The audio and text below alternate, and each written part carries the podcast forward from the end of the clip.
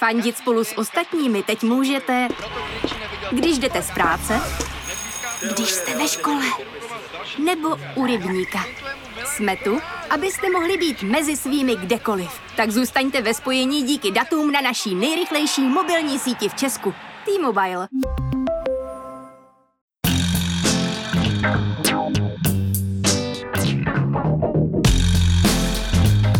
Právě jste si zapnuli stopáž. Páteční podcast z pravodejského serveru Seznam zprávy. Mé jméno je Jan Kordovský a tenhle týden jsem objevil stránku Global Forest Watch, která monitoruje lesy po celém světě. Na interaktivní mapě si můžete vybrat konkrétní stát nebo oblast a web vám řekne, jak na tom jsou místní lesy. V České republice podle dat ubylo od roku 2012 lesního porostu a jen během roku 2019 ho ubylo 2,5 tak ještě, že do nich většina z nás aktuálně nesmí chodit. Ale kromě toho jsem se tenhle týden bavil s Tomášem Vyskočilem o tom, jak moc si Češi během pandemie zvykli na streamování videa, nebo jak s nabídkou seriálů zamává vstup Disney+. Ale ještě předtím jsem pro vás vybral přehled těch, alespoň podle mě, nejzajímavějších zpráv z uplynulého týdne. Andrej Babiš zahájil maskovací kampaň své neschopnosti řešit covid a vytáhl téma maturit. Jiné vysvětlení totiž neexistuje. Během týdne oznámil, že se musí změnit maturity, protože mu přišlo 1500 mailů, které nestihl přečíst, aby následně svůj názor na budoucí podobu zkoušek minimálně třikrát otočil. Ve finále prohlásil, že to myslel špatně a musí to probrat s ministrem školství Plagou. Mezitím jsme ve středu předstihli Belgii v celkovém počtu mrtvých, v nemocnicích je nejvíce lidí od začátku pandemie na covid zemřel první poslanec a premiér to všechno chce řešit lékem na odčervování koní. Na hradě se mezi tím přestalo naznačovat a prezident Zeman veřejně prohlásil, že chce kvůli špatnému názoru na ruskou vakcínu Sputnik. Konec ministra zdravotnictví Blatného a ředitelky státního ústavu pro kontrolu léčiv Ireny Storové. Premiér reagoval tak, že výměna aktuálně není v plánu. Ale aby všechno neznělo úplně tragicky, musím zmínit, že do konce týdne budeme mít vyočkovaných milion dávek a zvyšuje se průměrný počet očkovaných za den. Ve čtvrtek pak Evropská agentura pro lékařské přípravky schválila jednodávkovou vakcínu Johnson Johnson k použití v Evropské unii. Na návrat do hospod to ještě není, ale pivo na zahrádce si snad za pár týdnů budeme moc dovolit.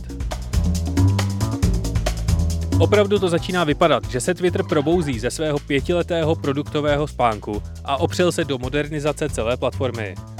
Testuje se nové zacházení s obrázky, plánuje se redesign profesionálního klienta TweetDeck a v dubnu by se měly spustit Twitter Spaces, konkurence nejvíc boomerské sítě vůbec, Clubhouse. Tento týden hlavní ruský cenzor Roskomnadzor omezil k Twitteru přístup a v celém Rusku běží sociální síť téměř třetinovou rychlostí. Úřad během této operace sejmul i všechny adresy, které v sobě obsahují znaky T, tečka a CO. Takže například i státní televizi Russia Today, anebo stránky Microsoftu. A celou tuhle šarádu pak oznámil skrz Twitter. Končí první a jediný chytrý reproduktor s Microsoftím hlasovým asistentem Cortana. Rusko a Čína se dohodly na vzájemné spolupráci a plánují postavit mezinárodní vědeckou stanici, která bude obíhat kolem měsíce. Vozítko NASA Perseverance se poprvé projelo po povrchu Marsu a začalo používat svou laserovou ruku. Evropská unie chce do roku 2030 zdvojnásobit počet čipů, které se budou vyrábět na území EU a zpřístupnit 5G signál všem svým obyvatelům. A populární herní platforma Roblox během svého vstupu na americkou burzu navýšila svou tržní hodnotu přes 38 miliard dolarů. A co se stalo ještě? Zemřel vynálezce audiokazety Lou Ottens a spisovatel a signatář Charty 77 Jan Vodňanský.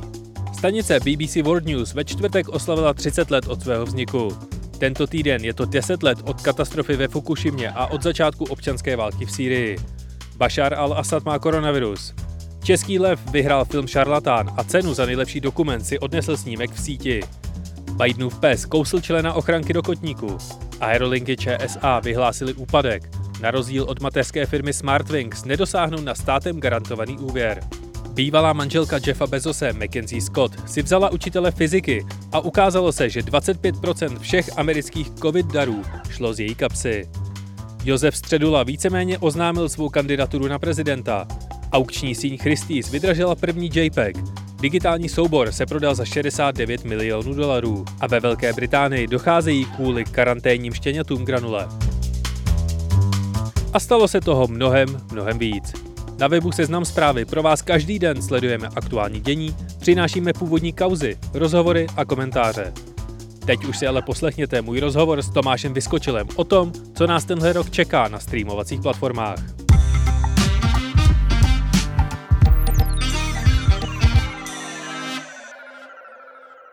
Po smršti depresivních stopáží jsem se rozhodl počase nasadit nějaké necovidové téma, které nám třeba všem pomůže s nadcházejícím jarem přečkat lockdown trochu snesitelněji. Po letech nadvlády Netflixu se do České republiky chystá vstoupit hned několik konkurenčních platform na streamování filmů a seriálů. Jaké to jsou? Co přinesou? Kolik nás to všechno bude stát? A jestli se u nás vůbec někdo na online video dívá, se budu ptát Tomáše Vyskočila, zakladatele kultovního serveru Edna.cz a provozovatele platformy Filmtoro, která se na streamovací služby zaměřuje.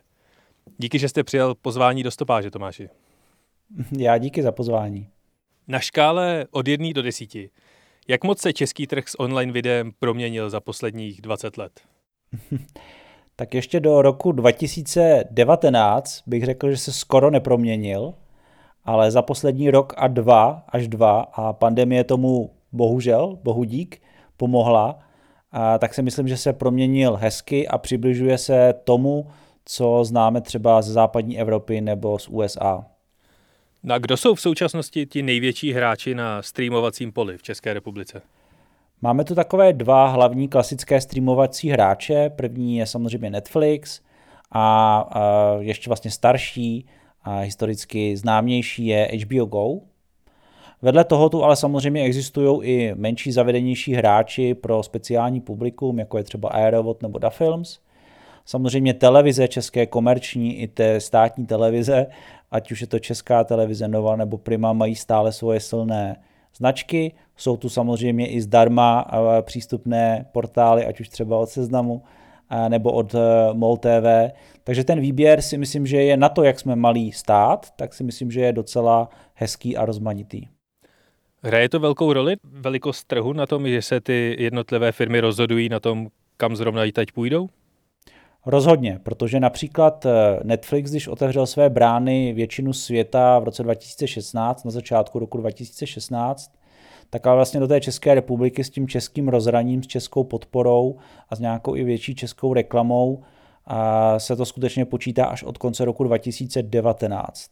Ale třeba takové Polsko, ačkoliv je jako komerčně nebo ekonomicky na tom hůře než my, tak vlastně tam podobná lokální podpora existovala už zhruba od eh, září 2016, takže vlastně o tři roky dříve než my, protože prostě Polsko je zhruba čtyřikrát větší trh než my. Máte nějaká data, kolik lidí si v České republice předplácí alespoň jednu on-demand platformu, jako je třeba Netflix anebo právě Aerovod? No, uh, oficiální čísla bohužel nejsou, protože samotné půjčovny jsou velmi skoupé na podobné věci a existují pouze k tomu určité průzkumy, třeba od Českého statistického úřadu či od nějakých výzkumných agentur, ale má se za to, že těch lidí bude pravděpodobně více než půl milionu, ale nebude jich pravděpodobně více než jeden milion. Takže sice široký rozptyl, ale bohužel nic konkrétnějšího uh, zatím není. No a jak si Češi navykli na streamování, na pouštění online videa na internetu? Pouští si to jen Pražská letná a Karlín, nebo už je běžné, že streamují i konzervativnější diváci, kteří se třeba pár let zpátky dívali jenom na televizi, nebo si půjčovali nebo kupovali DVDčka? Ta proměna je si myslím hodně cítit právě třeba v tom posledním roce až dvou. Vidíme to u nás na webu a vlastně i logicky na dalších webech, které se tomu věnují, a že si zvykli, myslím si, že i lidé mimo Prahu, na to, že existují služby jako Netflix a HBO, je to samozřejmě stále ještě dlouhá cesta, protože obecně v Čechách není moc populární platit za video obsah a myslím tím, když se to třeba srovná i s Maďarskem, které je zvyklé na, na satelitní televizi a podobně, tak u nás jsme vždycky měli zdarma všechno z vysílače a na internetu všechno zdarma eh, kdekoliv. Takže ta historie tady moc dlouhá není, ale vidím, že se proměňuje a že jsou i schopní si Češi za Netflix nebo HBO, protože ty ceny jsou velmi příjemné, že jsou si schopní připlatit. Ale pořád je kam růst. A preferují diváci právě ty zahraniční platformy, jako je Netflix nebo HBO Go, a nebo u českých diváků vede třeba i vysílání, nebo Vojo? Podle čísel třeba návštěvnosti i vysílání nebo Voja nebo Primy je vidět, že svojí silou a tím, co natáčí za seriály a filmy, že stále dokážou přitáhnout lidi ke svým pořadům, těm českým původním pořadům.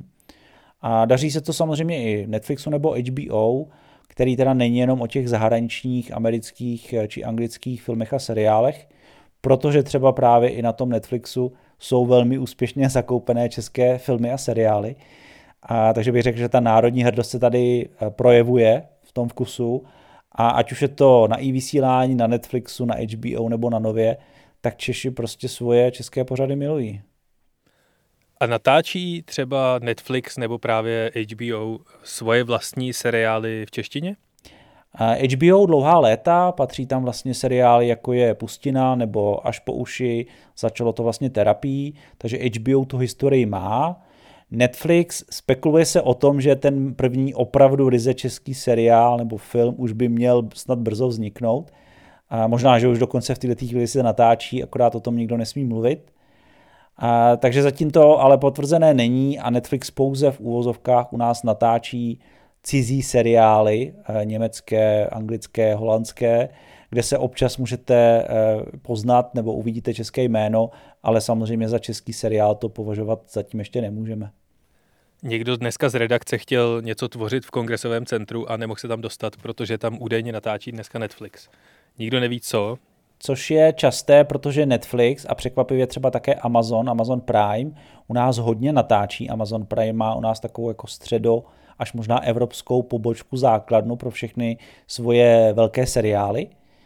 A je to běžné. Ostatně to, že tady natáčejí i takové nedávno oceněné herečky jako, jako Rosamund Pike nebo, nebo Gillian Anderson svědčí o tom, že těm hollywoodským nebo i velkým evropským produkcím se u nás daří. To, to zázemí, to řemeslo je tady jako dlouhodobě kvalitní. Když jste zmínil Amazon Prime, vlastního v České republice vůbec někdo? Eh, dobrá otázka. Eh, já bych těm číslům moc nefandil. Eh, oproti třeba Netflixu nebo HBO jsou hodně pozadu. Může za to jednak kvalitativně, si myslím, v tom rozsahu, nebo spíš kvantitativně menší nabídka. A, a bohužel vlastně také donedávna Amazon Prime vůbec, nebo prakticky vůbec nenabízel filmy a seriály, ani ne s dubbingem, ale ani ne třeba s titulky což je třeba pro Čechy velmi důležité, aby minimálně, minimálně ty titulky tam byly, nejlépe dubbing. Má se to změnit letos, kdy ten Amazon se chce vypravit do České republiky už jako ve velkém, udělat české rozhraní, přidává teď docela mohutně ke svým seriálům české titulky alespoň. Takže jako bude se snažit, ale bude to mít proti těm zavedeným hráčům, jako je Netflix nebo HBO, hodně těžké. No a jak důležitá tahle ta lokalizace obsahu do češtiny je? Vyžadují to stále diváci a vyžadují dubbing, anebo jim stačí titulky a, a spokojí se s původním zvukem? Vyžadují to, ostatně je to třeba velká výhoda HBO Go a oproti, oproti konkurenci, že minimálně s titulky, ale většinou už s dubbingem nabízí vlastně všechny své tituly. U Netflixu to právě bylo hodně dlouho jeho slabé místo, že ta česká podpora byla velmi slabá s tou českou lokalizací od toho roku 2019 se to zlepšilo, stále ale třeba zhruba jenom polovina těch titulů má alespoň ty titulky. A je zajímavé právě, že Češi by nejradši měli i ten dubbing, že si prostě přejí, aby i ty nové seriály, i ty filmy, starší filmy na Netflixu byly s dubbingem. Je to jedna z nejčastějších otázek, kterou vlastně na, na webu dostáváme, kdy bude mít třeba tenhle seriál dubbing, protože opravdu třeba sledují i menší eh, menší diváci, takže jako chtějí, aby, aby to bylo i s dubbingem. Do České republiky se teď chystá řada dalších zahraničních služeb, které mají uh, za cíl sesadit Netflix ze svého trůnu. Uh, je tím Disney+, Plus, uh, eh, HBO Max a Paramount+. Plus. Najdou si podle vás svoje diváky a nejsme pro ně moc uh, malý trh, respektive absolutně nezajímavý? tak u HBO Max vlastně dojde k přehození té značky, k přehození té platformy, takže HBO eh, Go zmizí a místo toho nastoupí HBO Max s jiným designem, ale více-méně s velmi podobným obsahem a vlastně i to základna těch předplatitelů tam pořád bude a budou doufat, že s tou novou značkou, s tou novou technologií se jim to podaří ještě vylepšit. U Disney to bude hodně zajímavé. Každopádně Disney má v záloze nebo vlastně ve svém katalogu několik i stále u nás populárních sérií a značek, které by měl využít a měl by teda jako potěšit i těmi dětskými filmy. U Paramount Plus to bude si myslím asi nejtěžší, protože vlastně i v zahraničí a oni mají spoustu starších věcí, které buď my známe z jiných platform, anebo jsou to třeba staré americké filmy a seriály, ke kterým my ani nemáme vztah. Je to něco, jako kdyby se vydalo i vysílání prostě do Německa. U nás je to pecka, ale v Německu asi maximálně budou znát tři oříšky pro popelku. A kdy se eh, přesně tyhle ty tři služby v České republice objeví? U HBO Max ten termín je předběžně druhá polovina roku, což vím, že není úplně moc přesné, ale uh, oni sami ani nechtějí. Budeme na tom ale třeba lépe než uh, většina Evropy, západní, respektive západní Evropa prakticky vůbec zatím nedostane HBO Max. Teď na jaře, na konci jara bude startovat v Jižní Americe, pak přijde na řadu střední a východní Evropa někdy teda, řekněme třeba září, říjen.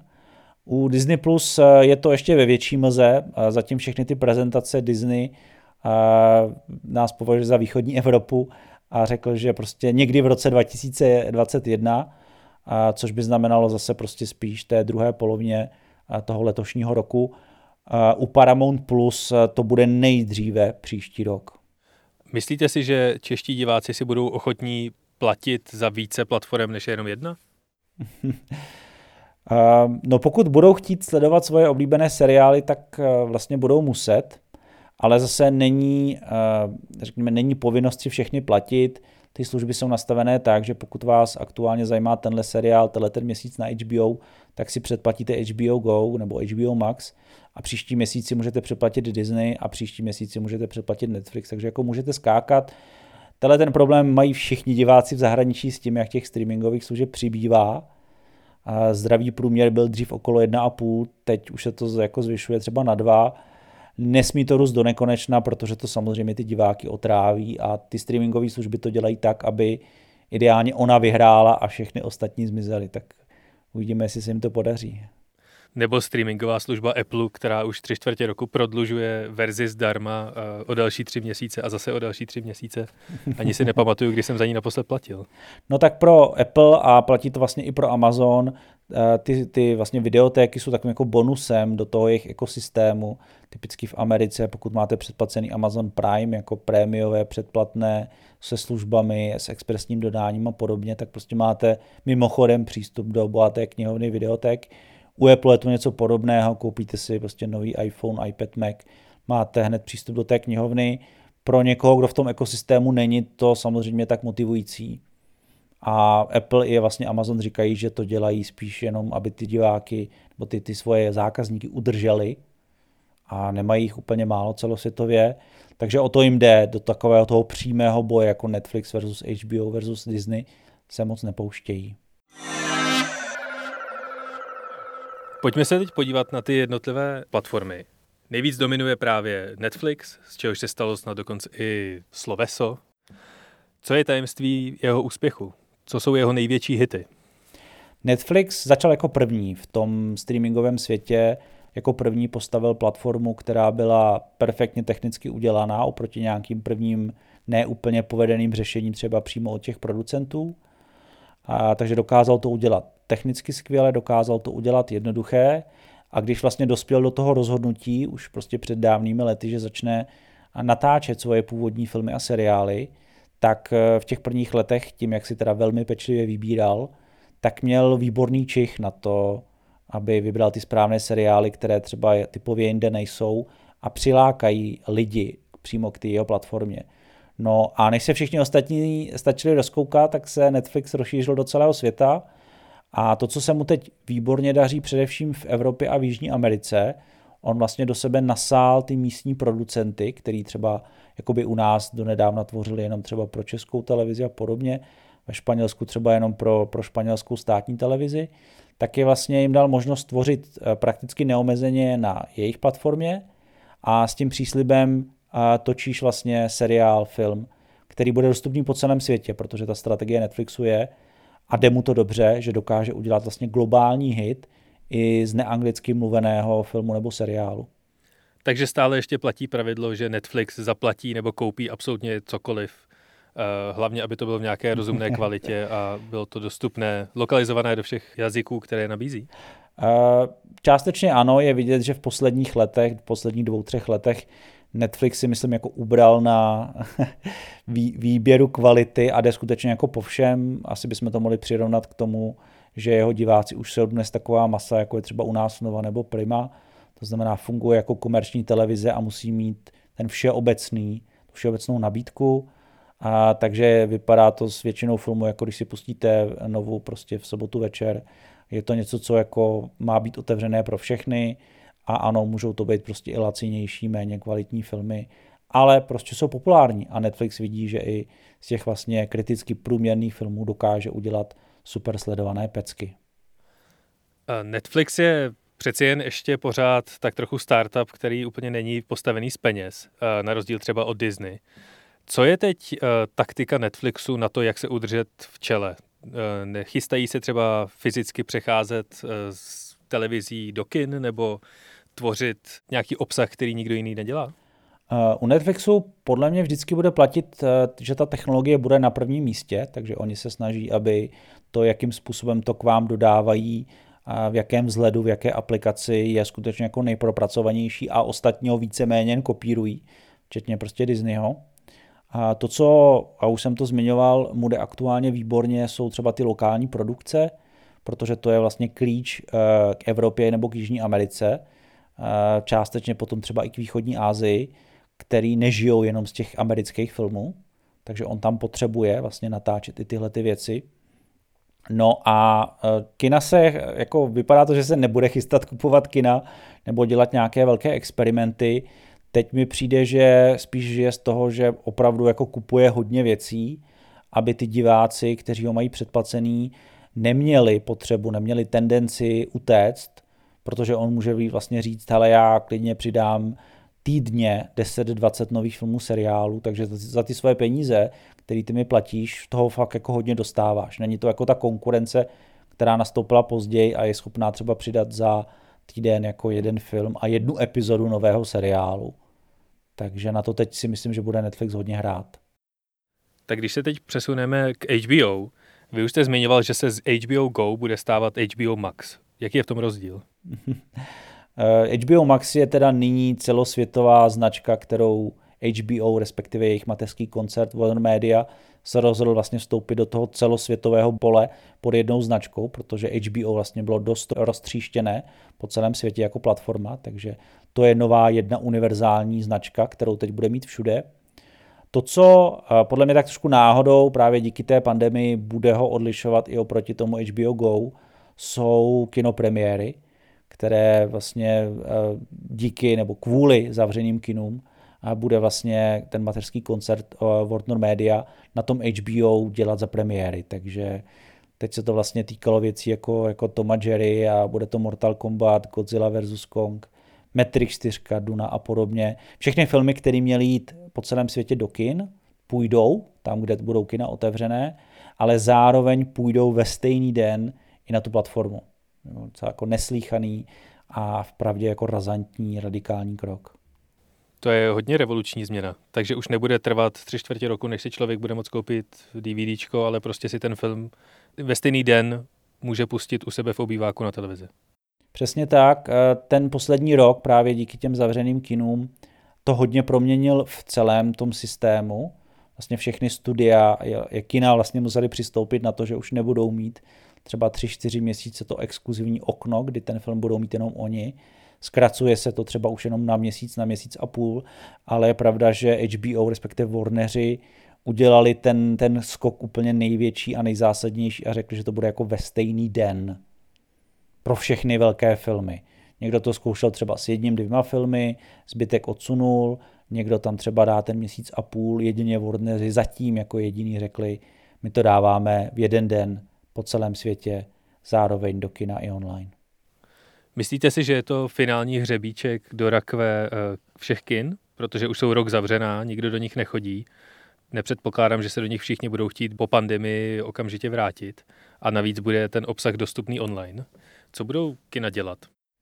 No kina stále si myslím, že musí spoléhat, teď se možná budeme bavit o dvou různých typech kin. Multiplexy budou muset stále, stále uh, doufat v to, že ne všechny hollywoodská studia se všemi velkými hollywoodskými filmy je opustí, a, takže doufají například třeba tvůrci Jamesa Bonda rovnou řekli, že uh, to chtějí za každou cenu dostat do těch kin, takže na tyhle ty velké trháky těle těch velkých studií, které nebudou nikde online dostupný, alespoň třeba ne první měsíc, dva, tři, musí spoléhat, že se tam dostanou a, a že se lidé budou chtít, ty, ta cílová skupina, ta masa, že se bude chtít vypravit do, do kina a nebudou se bát a, a nebude jim třeba vadit, že si nedají popcorn přes roušku. To jsou všechny takové jako drobnůstky, které o tom můžou rozhodnout.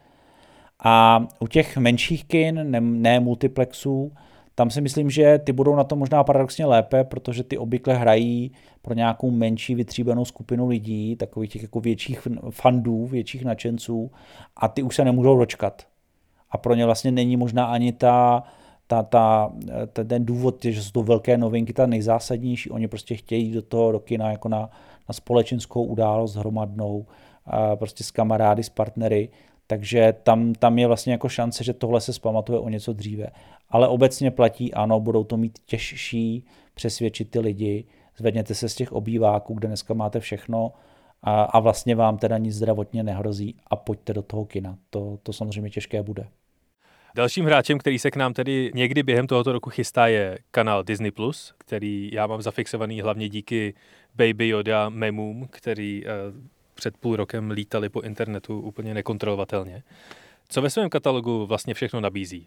Předpokládám, že to nejsou jen Disneyovky, že Disney vlastní daleko víc těch franšíz filmových, eh, než si všichni uvědomují.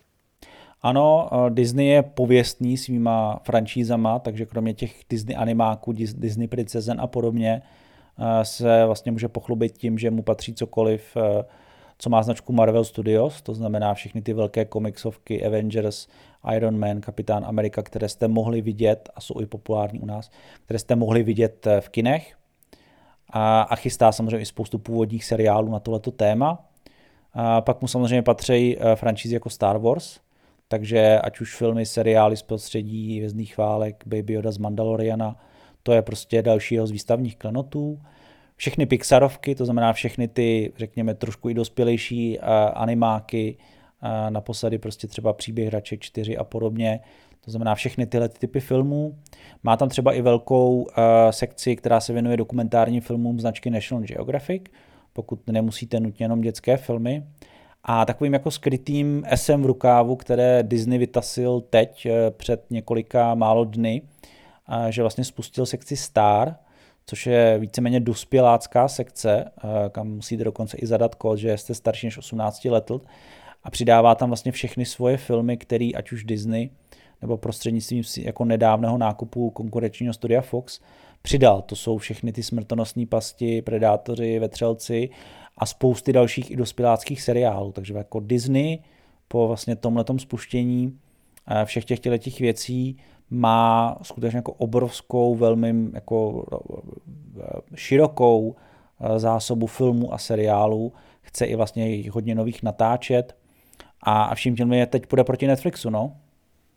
Disney už pár měsíců tuhle tu svoji streamovací platformu provozuje ve Spojených státech. Jak se jí tam daří? Daří se jí registrovat uh, hodně uživatelů?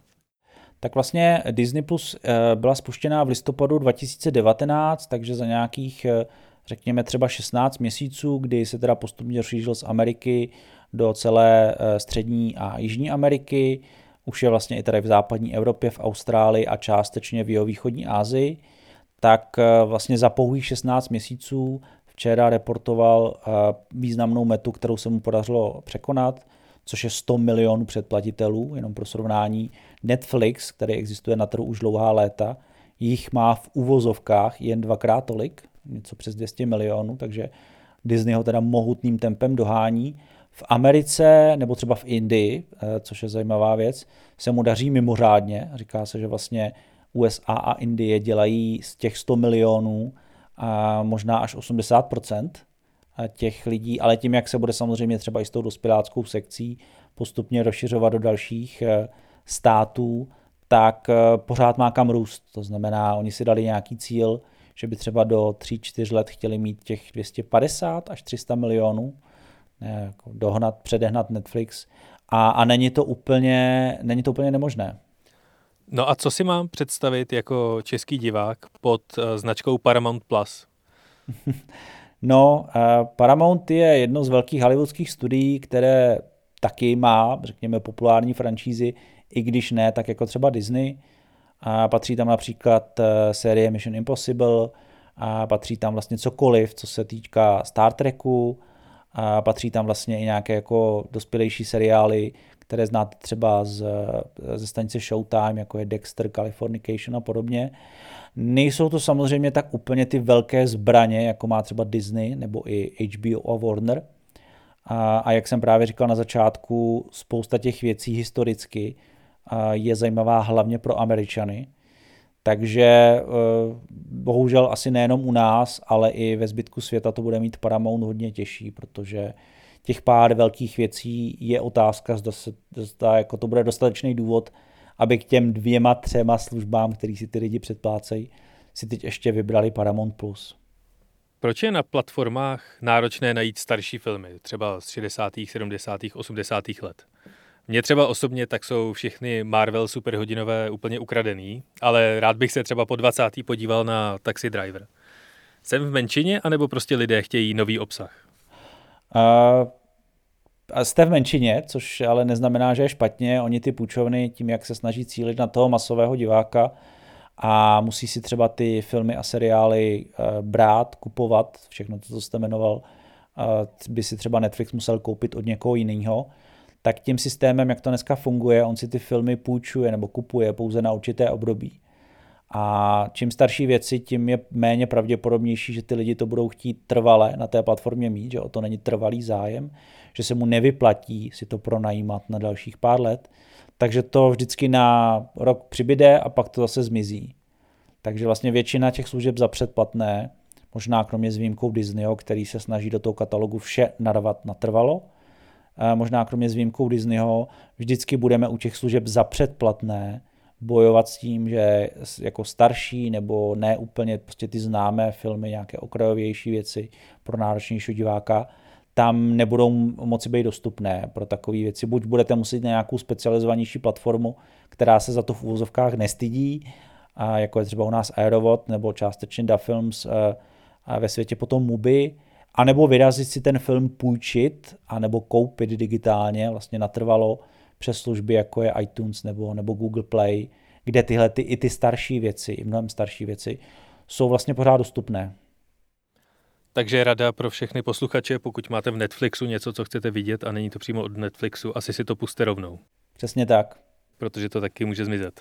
Kdo u nás vlastní práva na největší nesmrtelné hity, jako jsou třeba Přátelé? Teď aktuálně se to mění, protože vlastně Přátelé celosvětově měl eh, dlouhá léta Netflix, který si je koupil právě za velmi drahé peníze od, eh, od studia Warner, ale tím, jak vlastně i HBO Max se rozhodlo, že chce všechny svoje klenoty dát na tu svoje platformu, což v minulosti moc nebylo, tam byly vyloženě hlavně věci HBO, hra o trůny a podobně, tak eh, teď to vlastně rezervují si přátelé pro HBO Max a konkrétně v České republice bude i na HBO Go teda už, Přátelé dostupné eh, od poloviny dubna a to poprvé teda online eh, i s českým dubbingem, tím legendárním českým dubbingem z, z televize. No a myslíte si, napadá vás nějaká jiná, nějaký jiný seriál nebo film, který by měla nějaká nová služba koupit, aby si podchytila české diváctvo? Já když jsem nad tím přemýšlel, tak mě napadl jenom Červený trpaslík.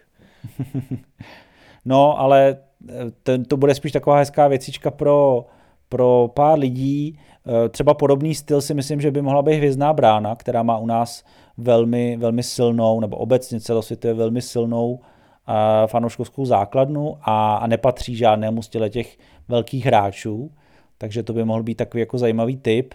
A, ale jinak teda je pravda, že většina těch věcí už je nebo velmi brzo bude dostupná právě skrz ty platformy, takže všechny svoje nostalgické věci, ať už zahraniční nebo český. Na Paramountu třeba najdou diváci v Americe i věci jako Beverly Hills 920, tak eh, všechny takové věci by tam někde měly být, no.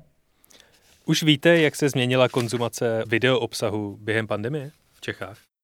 No, uh, rozhodně všichni najednou začali koukat uh, doma na streamy, ať už se bavíme o legální nebo nelegální nabídce, to je vidět na všech těch číslech, ať už odhadech nebo oficiálních číslech, který třeba občas i sdíleli, ten rozdíl sdíleli ty jednotlivé platformy, třeba Aero odhlásil až šestinásobný nárůst vlastně uh, předplatitelů. Takže uh, filmy a seriály samozřejmě se jako výrazně Eh, staly takovou tu hezkou zábavou na doma během té pandemie. Ale jestli to vytrvá i po té, co otevřou kina, to je dobrá otázka. No. Je možné nakonec, že to dopadne tak, že polovina se vrátí do těch kin, ale určitá část už si rovnou řekne, že se to vlastně líbí doma koukat se na ty filmy a seriály. No a jaký dopad mají tyhle streamovací služby na uh, kradení filmů na internetu, v čemž je Česká republika poměrně legendární? Ano, jsme jako bohužel opravdu celosvětově legendární v tom, jak to máme rozšířené a nepostihované. Během té pandemie, co jsem slyšel, tak e, to prospělo i těm letěm, bohužel, službám, které nabízejí tyhle ty věci.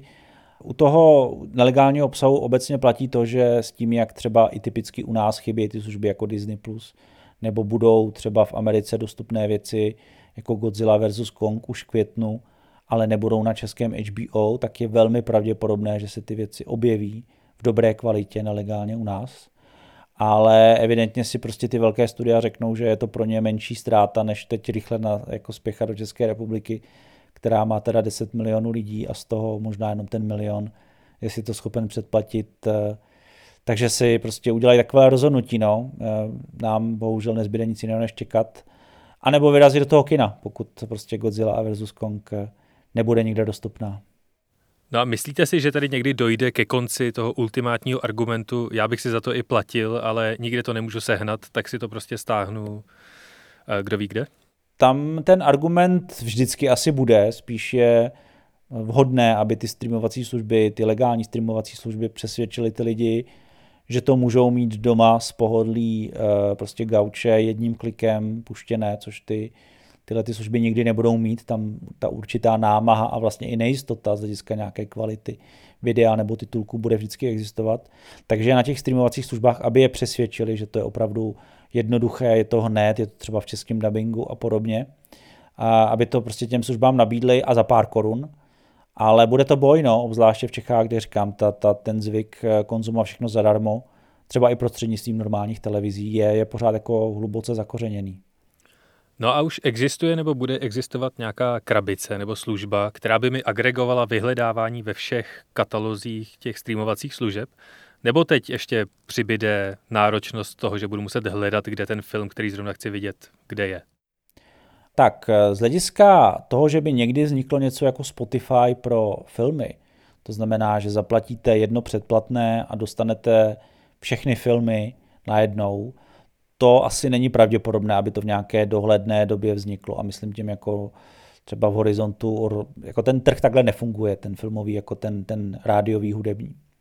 Že ale existují služby, které vám ten obsah dokáží, řekněme, vyhledávat přes různé platformy a třeba vám řeknou, jo, dneska si chci pustit toho taxikáře nebo prostě tu hvězdnou bránu, tak mi najdi, kde to je a e, existují vlastně platformy, ať už to třeba umí nová Google televize, Apple TV vlastně přes všechny služby dostupné v dané zemi to umožňuje. V Americe je velmi populární prostě chytrá krabička roku.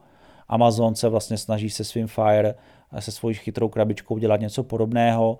Vlastně i chytré televize, ať už se bavíme o všech těch Samsungích, LG, něco takového dělají. A, ale ne vždy si to můžete skrz to předplatit, to vlastně dneska nabízejí třeba typicky jenom operátoři, že si skrz ně budete moct předplatit a rozhodně platíte za každou službu zvlášť. Není to jako, že prostě zaplatíte 5 kilo a máte přístup k deseti službám, ta cena zůstává stejná, jenom je to jednodušší. Takže to je, to je asi nejjednodušší věc, jak, jak to zjistit, mít to takhle někde v jedné platformě, ale, ale Spotify pro, pro filmy nebude. Nebo aspoň ne hned. Tak mi ještě prosím řekněte, na co se nejvíc těšíte Nebo co doporučíte posluchačům za seriál nebo film na ty následující dva týdny v lockdownu ještě? Tak pokud to budou jenom dva týdny v lockdownu, tak Nebudou. Eh, bych doporučil...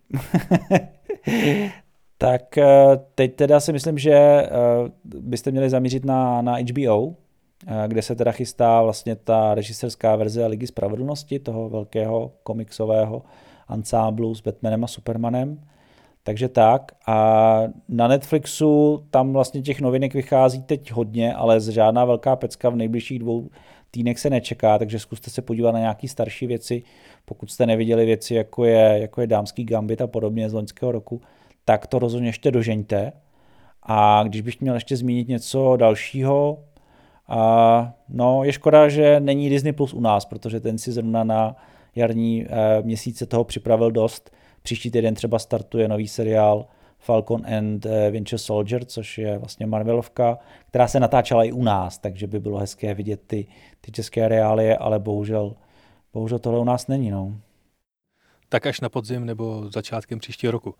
Ještě mi řekněte, kde vás posluchači můžou sledovat nebo číst nějakou vaší práci. Tak, eh, jak jste se vlastně ptal na to, že bude existovat, nebo měla by existovat nějaká služba, která by vám řekla, kde je ten film, tak vlastně my teda na filmtoro.cz tohle to vlastně děláme, máme všechny české půjčovny do posledního titulu a můžete si vlastně vždycky zjistit, eh, ať už jestli to má dubbing titulky, jestli to je na Netflixu, jestli to je na HBO a za kolik. Takže všechno tohle to nabízíme, včetně toho, že tam děláme i nějaké právě přehledy s typama, s novinkama, na co byste měli koukat, nového, starého, nejlepšího a podobně. Takže tak, eh, jsme na Facebooku, jsme na Twitteru, jsme na Instagramu, jsme děláme dokonce i podcasty, a jsme i na YouTube, takže eh, kdekoliv eh, na nás narazíte, na jakékoliv platformě, tak bychom vám měli právě doporučit nějaký film ze streamingové, ze streamingové služby. A ještě úplně poslední, poslední otázka, když jste zmiňoval půjčovny. Tušíte, jestli ještě existuje v Čechách nějaká fyzická půjčovna DVDček nebo VHSek? Nebo kolik jich je? Já mám dojem, že jsem četl už jako třeba někdy před rokem, před rokem a půl, že snad poslední zavřela, skončila. Nebo to možná byla reportáž z té úplně poslední. Každopádně půjčovny eh, buď teda nula nebo jedna a existuje teda ještě pár internetových prodejen, jako čistě internetových prodejen s DVDčkama, s Blu-rayma. A ano, občas můžete i v Tesku nebo nebo někde jinde vidět pár pohozených starých DVDček a Blu-rayů, ale tohle je bohužel teda trh, který třeba na rozdíl od kina eh, je prakticky na vymření. Pokud ty DVDčka nejsou teda za igelitem podobně jako punčochy. Já vám moc děkuji za rozhovor. Já děkuji za pozvání.